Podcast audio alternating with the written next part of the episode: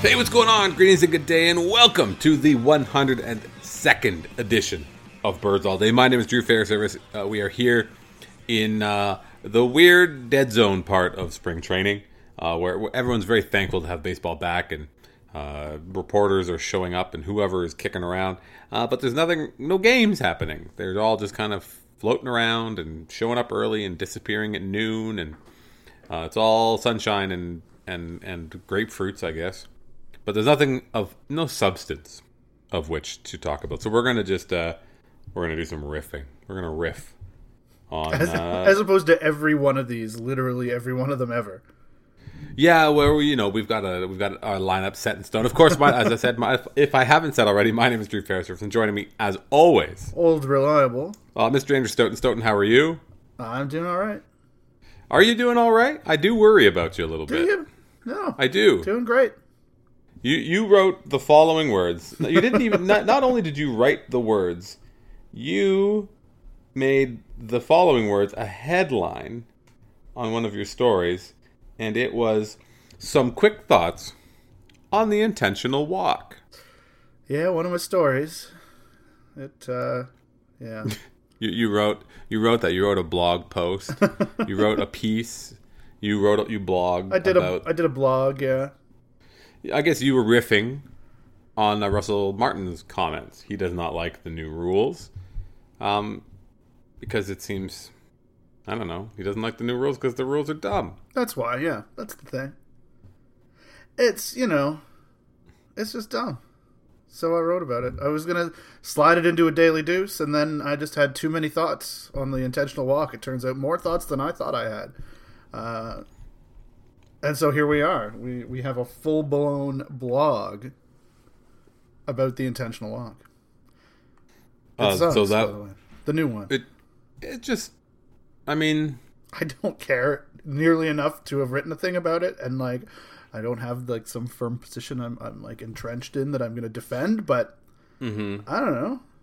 Really? Like those 30 seconds where you're all waiting about what's going to happen next and the big at-bat that's obviously coming up because you don't intentionally walk a guy unless the next at-bat is like kind of significant. You're going to kill that drama for us? You're going to just fast forward through that? Like, I mean, why?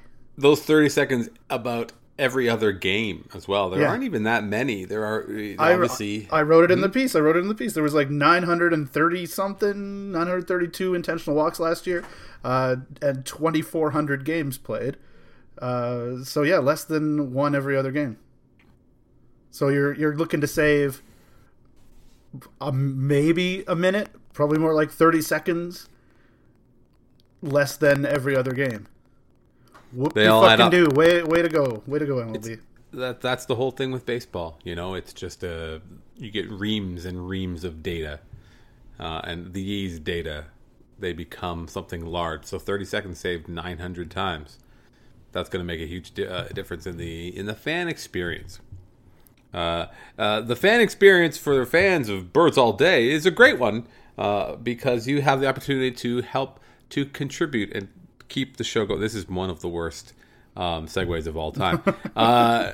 What I'm trying to say is that Stoughton and I are very thankful for everyone who has, for 102 episodes or 2 episodes or 50 or however many, how long you've been along with us talking about the Blue Jays. We are very thankful, and we're very appreciative of everyone who's helped us out in some way. If they've shared it on their Facebook page, which we obviously encourage, if you have friends who like to talk some real talk about the Toronto Blue Jays, post it on your Facebook page, or you can head over to Patreon.com/BirdsAllDay, and you can kick us a couple bucks because that's the way that things go now. That you know, people don't make content for nothing. So if you value what you hear, you can support what you value with a couple dollars a month, and it makes us very happy and keeps us going. And it's the right thing to do, quite frankly. It's true, and you're supporting the streamlining of the media industry. Obviously, you know, we've cut out the middleman. You know, there's no longer people that will actually pay full-time salaries for proper media work. So we're doing a little end around and just streamlining it, making it a much more efficient process. Just paid straight to the content creator. Exactly, and that way we don't pay tax. Also, I think we do. Well. Supposed to. I think we do. I didn't get a T4 from Birds All Day Inc. last year, so maybe they can go fuck themselves. I don't know if anyone's ever thought about that. I think that the CRA is a much maligned organization, and it's unfortunate. And when Drew is audited and I'm not, I'll think doubly so. Bring it. You know, I got my shit in order. I got a file. I got a big bag full. If anyone asks, you're four different people. Yeah, you know, I run a tight ship around here at Groff Incorporated. We welcome the tax man, you know, because if ever there was a middle-class person in Canada, it's me. And deserving of all of the middle-class weird patronizing pats on the head from government for the last 40 years. And of course, you can subscribe if this is your first time or your 102nd time and you haven't, for whatever reason, hooked it up to your iTunes. Do that! Go to iTunes.com or go to iTunes, search for Birds All Day and subscribe. Offer us a rating, review, and again, share it. Be like, this is the best of the content that there is. If you're looking for people who are filling time in February before the Grapefruit League games have begun, so that we can fret over 1 and 2 inning outings or be worry or convince ourselves like, oh, Justin Smoak looks good in the spring. Nobody is going to convince themselves of that. If he hits 9 home runs in spring, we will all be talking ourselves into Justin Smoak. Like, oh no, he put some time in with Matt Wieters, who plays for the Nationals now, which is interesting. Those two big corn-fed mules from wherever in South Carolina, I'm sure they hang out in the off-season and shoot tobacco and shoot things, and then they do some play baseball. Good for them. Justin Smoak. It's all happening now. I've just convinced myself. Well, Justin Smoak, good things do happen when he puts the bat on the baseball. There was a good thing at BP Toronto the other week about barrels and new StatCast data on like how often guys are really, crushing it on the sweet spot, or like getting that sweet perfect launch angle and exit velocity, and Smoak does it a lot relative to how much he makes contact. It's just all the other times when he swings the bat and it flails aimlessly at nothing that kind of counteract the positive benefit of that. I have a strong inkling, and I don't know for sure, but I feel like if you were a pitcher and you throw Justin Smoak more than one fastball in at bat, you should be fired. You should be sent to the minor leagues. You should go play in Korea. Something bad should happen to you because you've made a horrible mistake. And that is maybe where Justin Smoak is allowed to feast or let it eat, as they say. But there are dozens and dozens and dozens of guys who, when they put the bat on the ball, good things happen, but oops, they also strike out like 35% of the time in a good year. I think, and I know that we've definitely talked about this before, but it's impossible to overstate. I may have said this on Twitter. We won't talk too much about Justin Smoak because, he's had his day, right? But one hopes. Well, I mean, we've heaped enough scorn upon him. We gotta save something for the season. Well, as when he will inexplicably continue to receive starters playing time or starter ABs when he has proven beyond shadow that that's not him. The thing I was going to say, and I know we've said this before, was in 2015, Justin Smoak. It was pretty much everything that could have gone right for Justin Smoak did go right in 2015. And he still was barely passable. He wasn't like Eric Hosmer bad, but he was in the neighborhood of being Eric Hosmer bad in 2015. Yeah. So the Jays only gave him a 2-year contract instead of 10, so they considered themselves ahead of the game a little bit. But then in 2016, not everything went right again. He wasn't used judiciously. He didn't manage to run into the correct number of fastballs and not strike out at a staggering rate. Though when he did run into those fastballs, holy, look out. Good times. He set a career high in slugging and ISO. Ugh. That was for an enormous first baseman. That shouldn't, those career highs shouldn't be what they were, frankly. He's a big dude who's supposed to be able to hit the ball all over the world, but He doesn't. But anyway. He's lost his fucking job like 2 years in a row, and here we are yet again going down this path, right? I mean, Colabello in 2015, he wasn't on the fucking playoff roster at first last year. That's true. Not sure what more you need. Maybe just for that fucking contract to run out. I did encounter somebody on Twitter who was like, "Oh, the front office just don't want to admit that they made a mistake, so they're just going to keep running him out there." It's like, yeah, that's how they operate. Yeah, that's the sign. That's the sign of a good front office. Ones who double down on their mistakes, throw good money after bad. Mm-hmm. Digging in. And of all the places to say, like, this is it. This line, I will not. You will not pass. It's Justin Smoak. Yeah. I mean, if they operated that way, we would still see fucking Jesse Chavez out there and two scoring, and they at least did a nice job last year of reacting to the mistakes that they made in the offseason and cobbled things together as they went along. There's hope for these people running the Toronto Blue Jays. But yeah, I know we didn't want to talk too much about him, but just every time you look at Justin Smoak, you're like, there's not that much hope for them. I mean, what the fuck are they doing there? 1 year ago, we tried to talk ourselves into Drew Storen being the closer over Roberto Osuna. Yeah. This was, I believe, when we had Aaron Sanchez in Buffalo, though, also. Yeah. Oh, God. All the best laid plans, Yeah.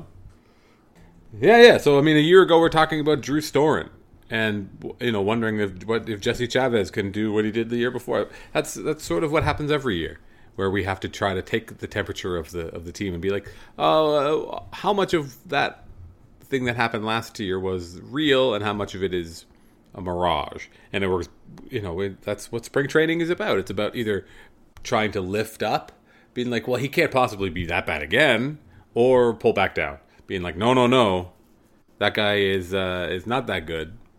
Let's be realistic about this. Or when we decide not to be realistic about it, be like, oh yeah, he's totally that good now. Everything that happened right and good is going to continue to happen rightly and goodly.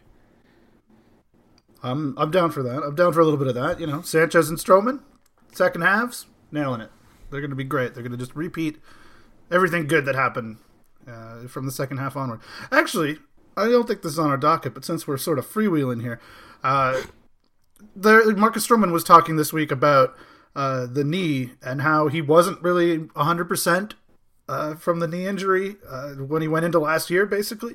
How, he came back, obviously, from the ACL or whatever the fuck it was that cost him most of 2015, and how he, he feels better now. He feels like he doesn't feel like there's that he's just not quite 100% in it, and that he went out and pitched anyway like that. And that got me to thinking about, in the spirit of being as optimistic as we can on certain guys, how he, wasn't striking out guys as much in the first half, which was kind of mirrored in the way that he pitched when he came back from that injury at the end of 2015.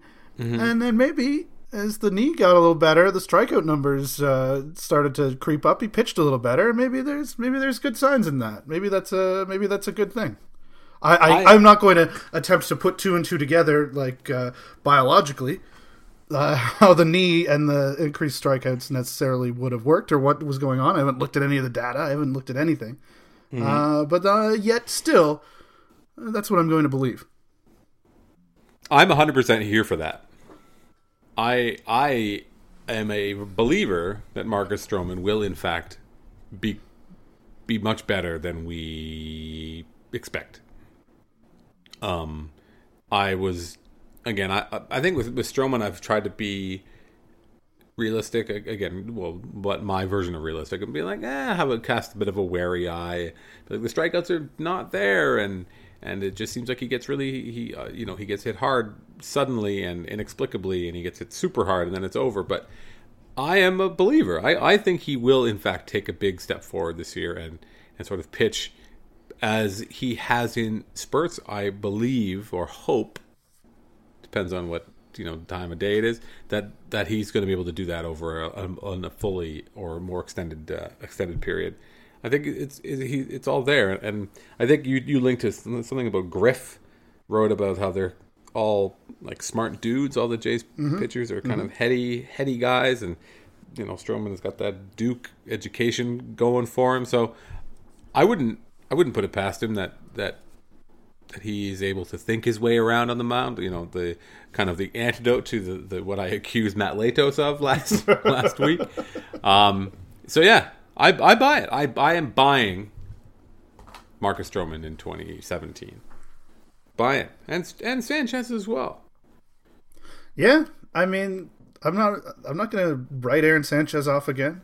Write off his ability to turn over lineups and do things with that ridiculous fastball that he obviously can do. I mean, I think last year was maybe a wake-up call for some of our attempts at putting too fine a point on our analysis of Sanchez and like, oh, is he going to be able to... It's like, oh, he could throw that fucking bowling ball, so all the other stuff doesn't really matter all that much as long as he's not giving away free passes. And it, you know, obviously allowed him to have a great year and hopefully to become more of that complete pitcher that can only, you know, be better for him going forward.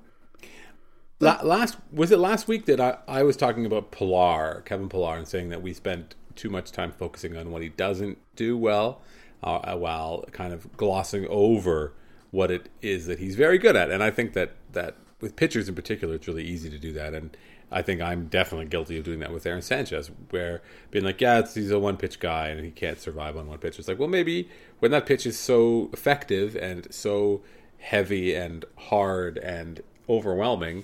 That it is like, it's maybe to just kind of throw it out there and be like, well, he's not Bartolo Colon or whoever, so he's not gonna, maybe that was overly cynical, and maybe again his strength needs to be celebrated, and also strength as the changes that he made to his body again, which we were sort of talked ourselves into, and we're like, oh yeah, see, that's because of that most of the year. It's entirely plausible that again that extra bulk and that extra strength and growing in or filling out, however you want to describe the maturation of the physical side, helped him to become a better pitcher and to throw strikes and not fall behind and walk 5 guys per 9 as he did for his entire minor league career as a very tall and skinny teenager, to his credit, I guess. So, and now this year he's bulked up by eating Marcus Stroman's tears. So. Eating Marcus Stroman's weird quips, like everything, just sort of like things he says or tweets. I guess that was a big thing, right? About his social media, wasn't that a big point of discussion? How he's always trying to go around the media and get directly to fans by saying things like "wavy" all the time. Wavy. Does he say that? Is that what the kids do now? They do. The kids talk like that. Wow. The teens, the younger folk, they wavy. Things are wavy. So that's not a Steve Buscemi gif. That's what the actual teens are doing. I don't. Yeah, they. Well, I mean, they're old teens. The teens won't say wavy. The people who are in their 20s will say wavy. People I work with say wavy on Snapchat and stuff. People in their 20s are today's teens. Really, they've just grown up. They're teens to me. They're definitely teens to me. They'll always be teens to me. Yeah, I think that was a thing, though. I don't know. The Griff had a thing. He called it Trumpy, and how Stroman is kind of trying to go around the media and not talk through that filter and just have his message go directly to the people, you know, through his social media. He did a thing at the Players Tribune, I think, today, where there's pictures. He's taking pictures on photo day. I don't give a fuck, but yeah, I don't know. That's another sort of venue where guys have looked to sidestep the traditional media and get their message out the way that they want to craft it, the way that they want to have it ghostwritten and then sign off on it. The way they want to sell their brand and the way they want to be able to. Is Marcus brand aware? Does he have any? Taking those McDonald's dollars. Yeah, you think that getting those McBucks. You think there were some dollars behind that? You know, you're supposed to identify and add to. You are. In Canada, it's actually illegal not to. And in the United States in particular, they're extra punitive. I think they have other fucking military engagements within their own borders to deal with right now. He really should, though. Yeah. Reveal that was obviously a paid thing. Maybe he just really, you know, maybe he's loving it, as the kids might say. Probably not, though. They don't say that anymore. That's probably a slogan from fucking 15 years ago. I don't even know. Justin Timberlake wrote that song. He took their money, too. And now look at him. He's the king of blue-eyed soul. He can do no wrong. Is he still a thing? Timberlake? Come on. Yeah, I know. He took that Trolls money. He's got that McDonald's money. Apparently, he did... there's a concert film of his that's like just really, really good and really fun to watch. Concert film. Yeah, people still watch those. The teens watch concert films all the time. As long as they're on YouTube, I imagine. Or do they not watch YouTube? I don't know anything about the teens, it turns out. They do love YouTube, but they only like people who are talking directly to the camera on YouTube while they're playing video games. Yeah, they do that. Yeah, did we talk about this last week too? When I was hanging out on Twitch last week. No, we did not talk about that. Twitch is strange. Twitch is a weird place where people play video games and talk to the people who are watching them play video games. Yeah, people play Stardew Valley, and then they talk about feeding goats and things, and they do like silly voices and I don't know. Twitch, teens. I can't understand. If that's what they enjoy doing, then more power to them. The younger, the preteens are the ones who are playing Minecraft 27 hours a day, and watching people play Minecraft on YouTube and on Twitch, which is exciting. Which is why people are listening to us right now. JP Howell is a Blue Jay now, and he said. One of the reasons he is Blue Jays because of the infield defense. He really likes the Blue Jays as a defensive unit, and I think he's not alone in that. And this is sort of like a segue into Troy Tulowitzki is a golden god. Yeah, that's right. Tulo is a golden god. I let you go about Tulo's insane man dad rant that just went on for hours and hours. It was great. It was genuinely great. I don't like things as a general rule. I generally dislike things, especially things that are good, you know, and present well and are like just straight ahead good stuff. But man, that Tulo thing was outstanding. Like it just.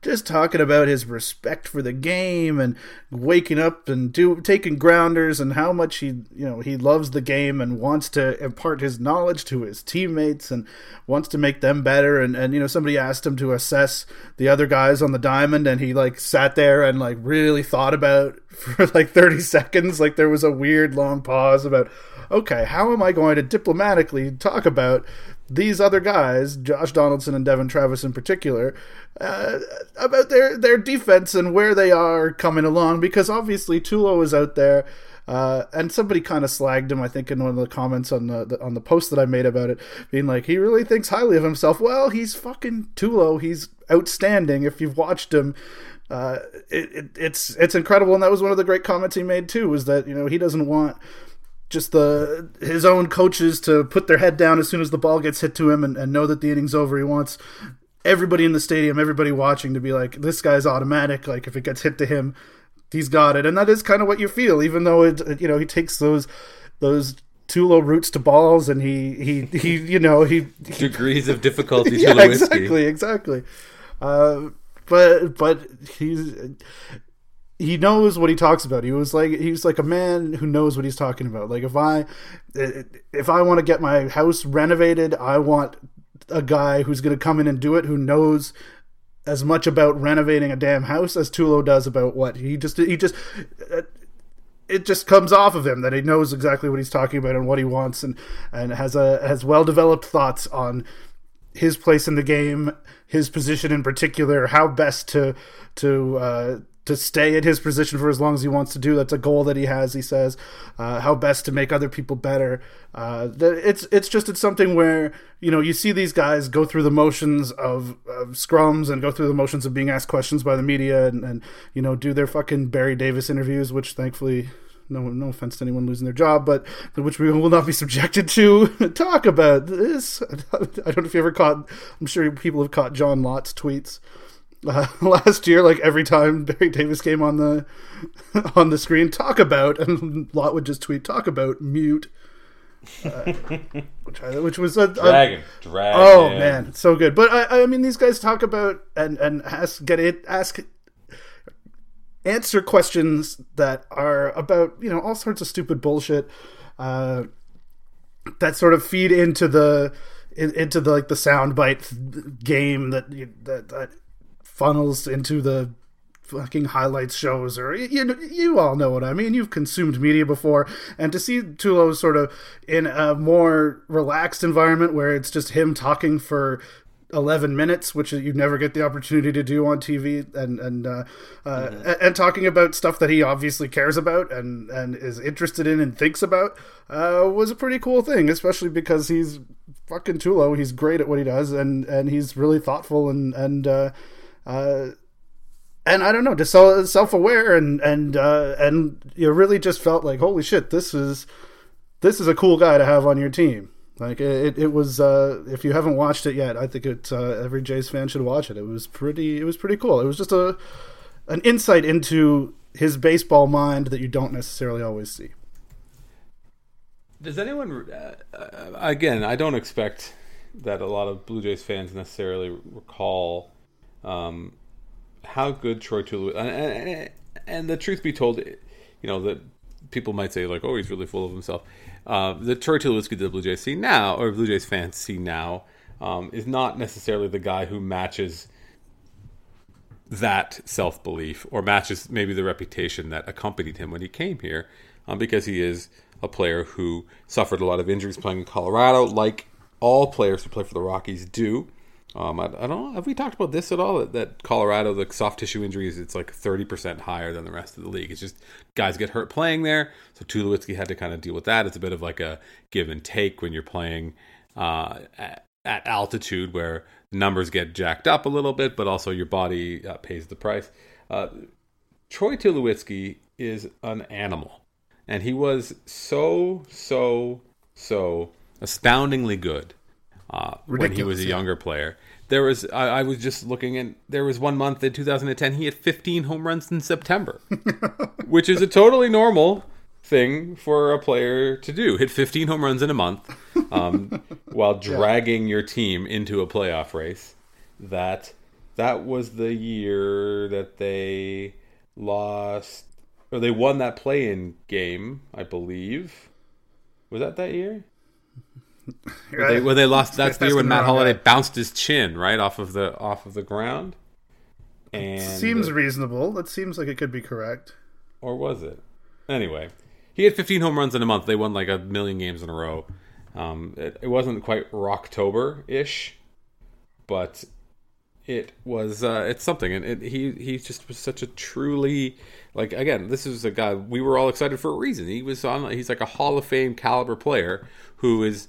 Now, you know, maybe that will change, but he's not as good now as he was before, and it's unfortunate. But he's still, you know, I think when he's, as you mentioned, he's being diplomatic about talking with the other players in the room, and we said this a little bit last week too, that he's also the kind of player that the other guys are going to listen to. They know who he is. They know what he's done, And I don't know for sure, but I have a feeling that, like, the paycheck that you draw carries some weight. Like, oh, yeah, absolutely. You make $21 million a year. That didn't happen by accident, right? Like, unless you're Ian Desmond talking about the Rockies, but yeah. But yeah, I don't know. It is great, and maybe it rubs the wrong way. And I mean, Tulo is. Has talked about the attitude was when he first came, when he went to spring training last year. Wasn't there talk about how he was critical of the Rocky spring training? It was a country club, and he's a maniac. I think that's the other thing too, is and that he had that reputation when he came to Toronto, that he's some kind of, you know, emotionless cyborg who exists only to play baseball, and that this is sort of that side of him where he was maybe a little bit reserved and maybe a little bit, you know, we didn't. Blue Jays fans are we're getting a sense of who he is a little bit at a time, as much as one can. And he's not a sane or well man, but he's really good at baseball. I don't. This feeds right into something that's on my screen here. I don't know if you're seeing it, but it's Shai's latest for Sportsnet.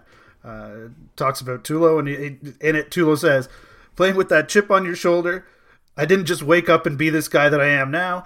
I got it through work, man. I went to college, didn't get a scholarship, made myself into a first rounder. How I made myself into a first rounder is I brought intensity every day and a steadiness that someone can count on. Professional organizations saw it, and it made me bypass a lot of people because of what they saw. I knew that was my ticket to success, so I needed to be that way every time I stepped onto the ball field." So he's, if you couldn't tell from my fucking stuttered reading of it, yeah, he's a fucking maniac, exactly like you're saying. And feels that he has to be that way because that's where he's got, you know, that's how he's got himself there, which is basically exactly what you were saying.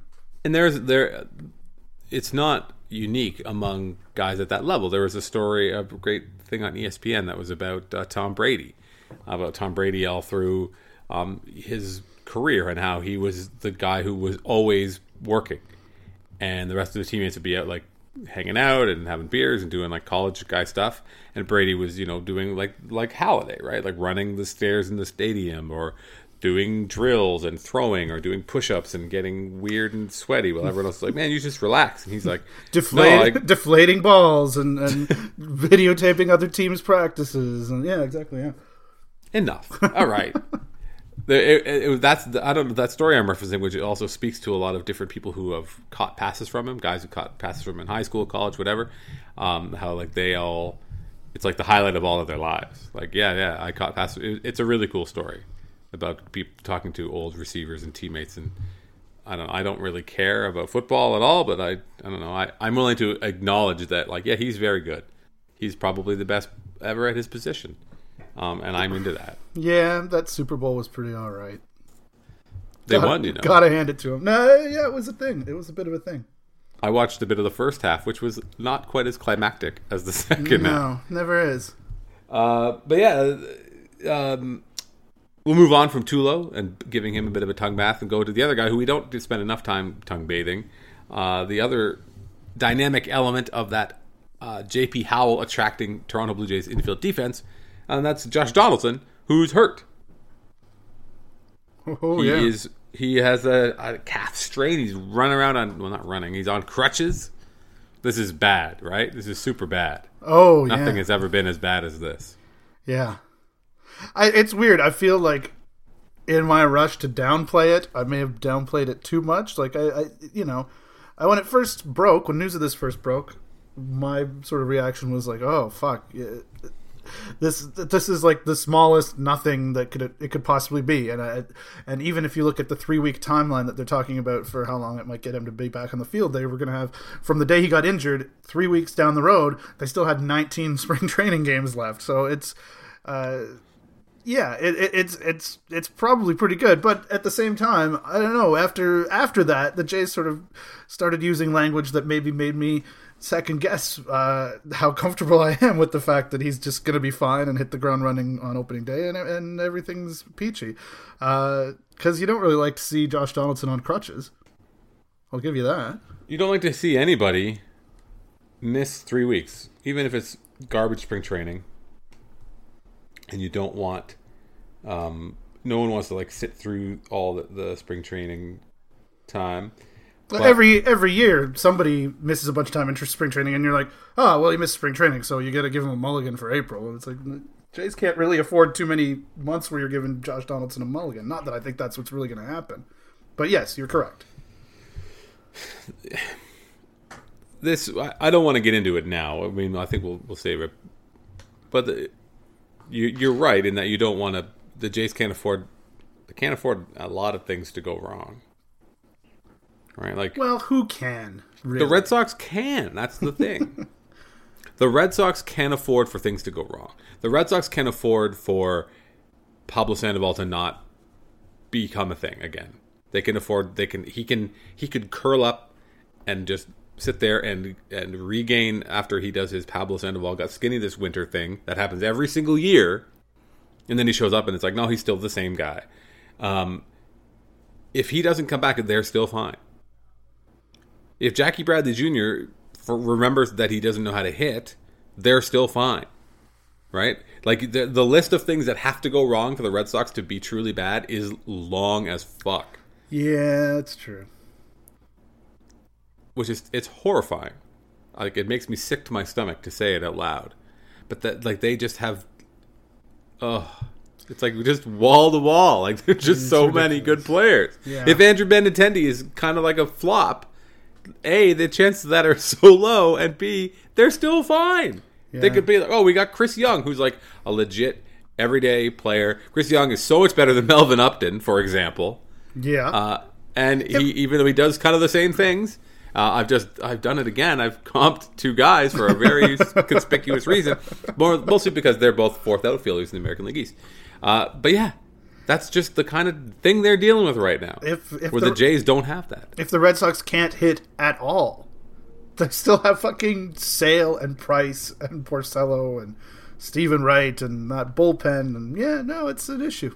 They have Craig Kimbrell is their closer. Yeah, they're okay. Oh, man. We have to keep building them up so then when they collapse hilariously, it's all the sweeter. Yeah, yeah. I was ready for that around May of last year, and it didn't actually work out. Well, it worked out actually quite well. Didn't it? In the end, but that was delicious. But you know, they still won the goddamn division and then got better. I mean, they lost a pretty important bat. Let's not forget that. But they're still better. And they didn't sign Edwin Encarnacion, so that's all we as Blue Jays fans can take that as a win. The fact that Encarnacion doesn't play for the Red Sox. He went to the other terrifying team. Yeah, big W. Terrifying. I like the way Cleveland. They're a fun team. I don't think that Jose Ramirez is that good. Yeah, that's true. I'm fine with that. But they have some really nice pitching, and they have Edwin Encarnacion now. I've already Jordan Bastian, former Blue Jays MLB.com guy, does MLB.com thing for Cleveland, and he's terrific. His Instagram is amazing. He takes beautiful photos. He shares tons of them. So if you like Cleveland at all, cannot recommend following Jordan highly enough on the gram. But I'm seeing the pictures of what's his name, Roberto Perez, the catcher for Cleveland. It brought back horrific memories of that fucking thing that he does, where if the third out of the inning is a strikeout and he throws the ball down to first base, it makes me crazy. And just seeing his nameplate on the back of his jersey reminded me of that, and it made me so mad all over again because A, it just should not ever happen. B, that Blue Jays series against Cleveland, it happened so much because Cleveland pitched so insanely well for 5 games in that series that every inning ended with a strikeout. Every single inning, because every at-bat ended with a strikeout for about 4 games in a row. It was awful, and I hope bad things happen to him too. So the Jays can't afford to have anything bad happen to Josh Donaldson. Obviously, he's their best player. He's the 2 or 3, top 5 player in the game. Eno Saros of Fangraphs wrote something interesting. He did what they usually—it's a bit of a fantasy guy shtick that they do over there on the fantasy side at Fangraphs, where they do like 10 bold predictions and they'll make some kind of crazy thing up. Like one of Eno's predictions is Dylan Bundy of the Orioles is going to put it all together and be like a Cy Young candidate, which would be great. I think Dylan Bundy's awesome. And the Orioles they're not really a concern anymore for me. I'd like look past the Orioles completely, but that'd be great. But one of his predictions is that Kendrys Morales will set a career high in home runs, which would be terrific. If you're a Blue Jays fan, who doesn't want to hear that? And we've talked a lot about, put a lot of stock in the quality of contact reports, but I think there is something to be said here for the fact that Kendrys Morales, who's a big, slow slugger dude, is playing in a hitter's ballpark for the first time in his career. Absolutely, yeah. Which is great. And I think you see a guy, what we saw with Donaldson, where hopefully Morales is the kind of guy who doesn't necessarily need to change anything, but I think that Donaldson definitely changed his approach when he came to the Blue Jays because he felt he was able to take care of or take advantage of that small ballpark. Yeah. And why can't Morales be the same guy, do the same thing? That's a great question. I mean, even just as he was, you know, you look at the overlays of, you know, Morales fly balls and the fence at Kauffman compared to the fence at Rogers Center, and you already think good things there. So, but you're right. If there's something that he can tinker with in his approach that takes advantage of it, that would make a whole lot of sense. And then he doesn't have to be, you know, standing on second base waiting for two singles to get to the goddamn plate. Or a bunt, waiting to see which of the many, many different Royals are going to bunt him over. Also that. God, they're bad. Won the World Series, as I recall. And made it the year before. So fucking stupid. This fucking game. Trash. It's crazy. Why are we even talking? What's going to happen this year? I don't like the baseball caught on fire and nobody expected it, but it happened.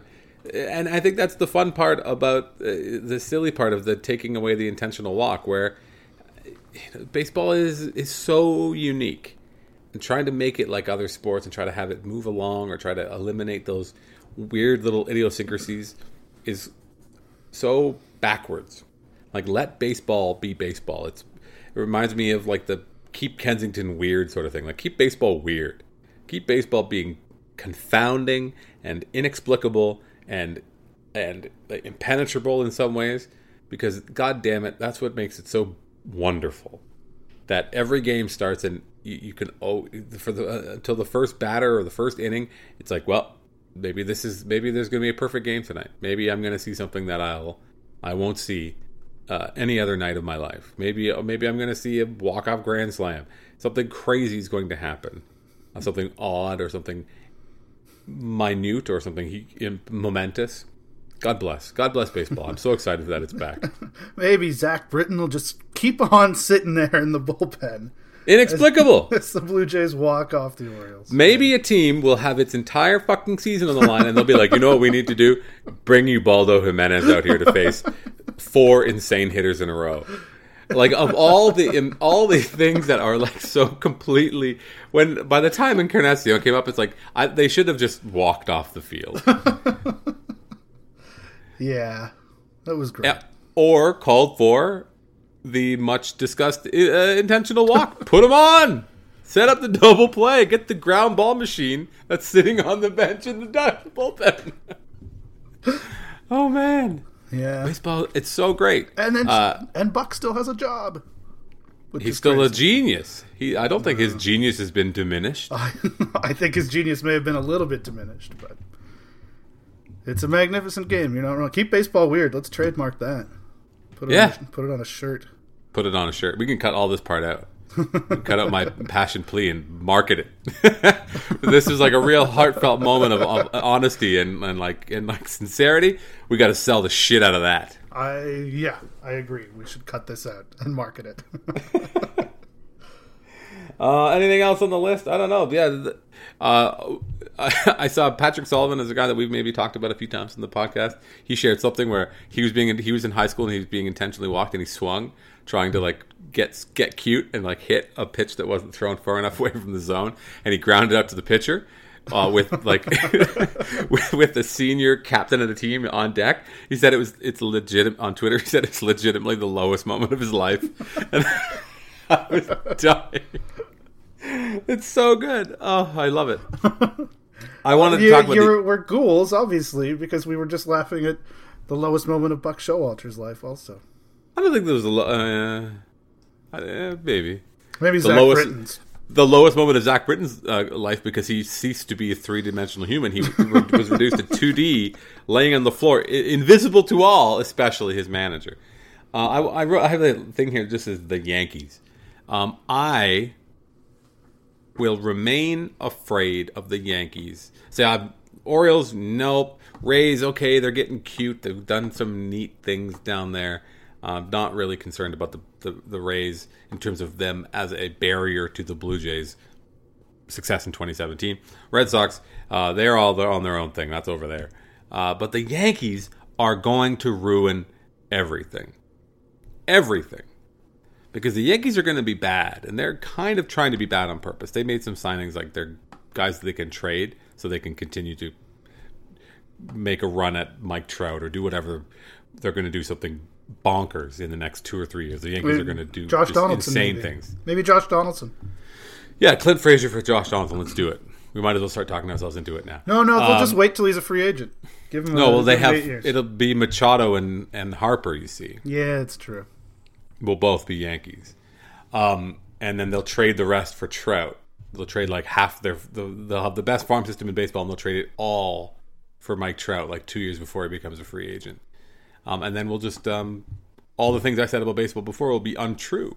Baseball will be a horrific, arcane, pathetic game of bigotry, and I hate it. I'll never look at it again. The Yankees are going to be, they have a chance to be very bad, but they also have a chance to just be good enough to fuck it up. And I'm so afraid that they're going to do that because there's just so many wild cards, right? There's so many, like maybe this, like Chad Green. Chad Green, I think I remember a couple games again, he pitched against the Jays. He pitched so well. And it was like, yeah, that's great. What he's got going on there is not, that's a problem. Mm-hmm. And Tanaka is obviously a problem. And they've got that idiot closer who has, like, for no reason whatsoever. But I don't know. I'm very wary of the Yankees. I'm wary of Matt Holliday. I'm wary of Brett Gardner. I don't know. But then they're going to trade all these guys. Remember, that was the whole thing last year. They traded all those guys, and it was like, okay, the Jays have all these games left against the Yankees. This is great. And then the Yankees didn't lose all those games. It was they didn't read the script. Some of that may have been on the Jays and the enormous black hole at the bottom of their lineup at that stage. But yes, you're right. The Yankees. It goes back way too long, and some of this is obviously like bullshit. But it's like Vernon Wells is garbage for years, pulls on those fucking pinstripes, and suddenly murdering us. You know, shit like that. This is obviously a different thing because I think you're right. They do have a lot of interesting wild cards on that team. They're not in the Red Sox position where it's like, oh, what could possibly, like, a lot could go wrong. But yeah, I don't know. They got a nice little collection of talent there too. They're almost Orioles-like, maybe. You think? Like, just in the sense, in the very general sense, like you look at the roster and you're like, I don't know, it's all right. It's, you know, there's some stuff there, but I don't really rate these guys. And then yet they just keep, you know, doing all right. They're finally at a place where, with a calm head, I can look at the roster and be like, Brett Gardner's kind of on the way out a little bit. Doesn't steal bases anymore. A nice enough player. Jacoby Ellsbury's terrible. Aaron Judge, I think, is going to strike out like 50% of the time again this year. Greg Bird, sure, whatever. I don't even know who plays. Oh, Starlin Castro, Didi Gregoriou. I like Didi. Starlin Castro was pretty good last year. Chase Headley. The Yankees should have kept Yangervis Solarte. Turns out. Because, A, he's not only is he better than Chase Headley, he's better than Eric Hosmer, who's going to get a 10-year contract somehow. Yangervis Solarte got like a 2-year, $12 million deal. And then the catcher is the Gary Sanchez. We'll see. We'll see. Yeah. Holliday also. The son. And Holliday and Chris Carter. And they've just got lots of dudes kicking around. Actually, no, the team that I... So we're thinking about the Jays. My thinking is very much centered on the wild card. So the Yankees aren't going to be a wild card factor, but I have a feeling like they are the team that could like just ruin things for the Jays. Those 18 or 19 games a year. Yeah. You can't... But then the Rangers are going to be bad. But I think the Angels are good. I've said many times on this show, I like what the Angels are, where they are. I think they have a chance to maybe be something. I think the Astros are going to be fucking amazing. And I don't need that. No. Yeah, they did some things, didn't they? They got Carlos Beltran. That's like the key to the Golden City. You get Beltran, you're good. Off you go. You just pack your bags. You see it in your playoffs. Yeah. I'm wary of the Astros. But again, so if they win the division, then it's like the Mariners, fuck them. Rangers, fuck them. Angels, okay. Well, the Mariners will have traded half their fucking roster by the All-Star break anyway. He just can't help himself. Yeah. It's just over and over, one after another. But yeah, I don't know. So I just feel like the Yankees, they make me uneasy. They make me uncertain.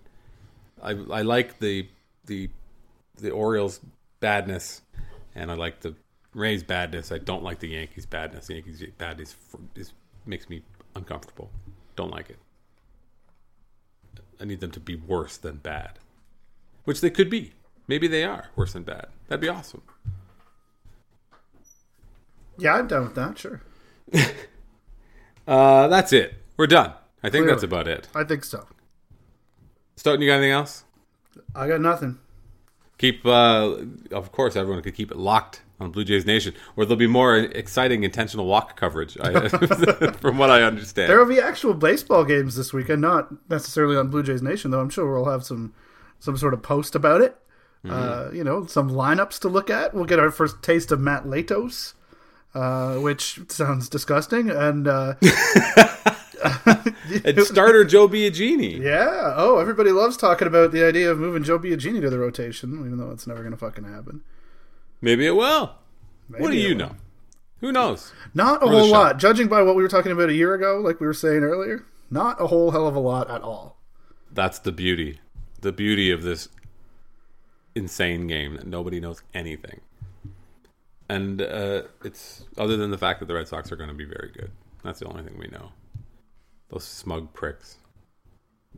They're going to retire David Ortiz's jersey and have a big old party. Screw them. That's it. So for Andrew Stoughton, keep it locked. Again, BlueJaysNation.com. Look for his stuff all over the internet. And then me. I don't do any of those things anymore. We'll talk to you next time on Birds All Day.